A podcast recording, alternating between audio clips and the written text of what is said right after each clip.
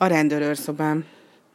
A rendőrőrszobám még nagyobb volt a hőség, mint a cukrászdában, s ráadásul Pik-Pokot maga az őrmester hallgatta ki. Neve? kérdezte szigorúan. Pik. Keresztneve? Pok.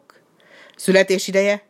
Két éve a Vakvarjú bácsi visszatérése után a párizsi állatkertből. Milyen napon születtél? Csapott az őrmester öklével az íróasztalra. Én? Ijedt meg a kis pingvin.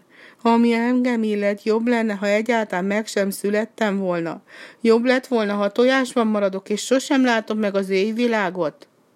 Milyen világot? Az éjvilágot, őrmester, mert ott nálunk a kis pingvinek a sarkvidéki éjszaka idején születnek. Jobban örülne, ha meg sem született volna, írta be az őrmester jegyzőkönyvbe. Aztán megkérdezte. Születési helye? A hóviharok szigete. Az őrmester összevonta a szemöldökét. Tulajdonképpen hogy kerülsz ide?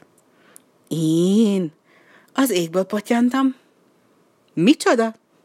Az égből pottyantam repülőgépem, hogy szagolgathassam az ibolyágat, és hallgathassam a fülemüléket. Á, mosolyodott el jó indulaton az őrmester.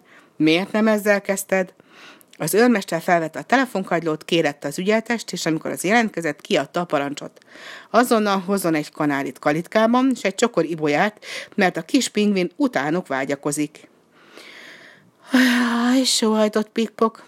Bocsánatot kérek, hogy ilyen csokoládés vagyok, de féltem, hogy kimelegszem, és fájni fog a torkom.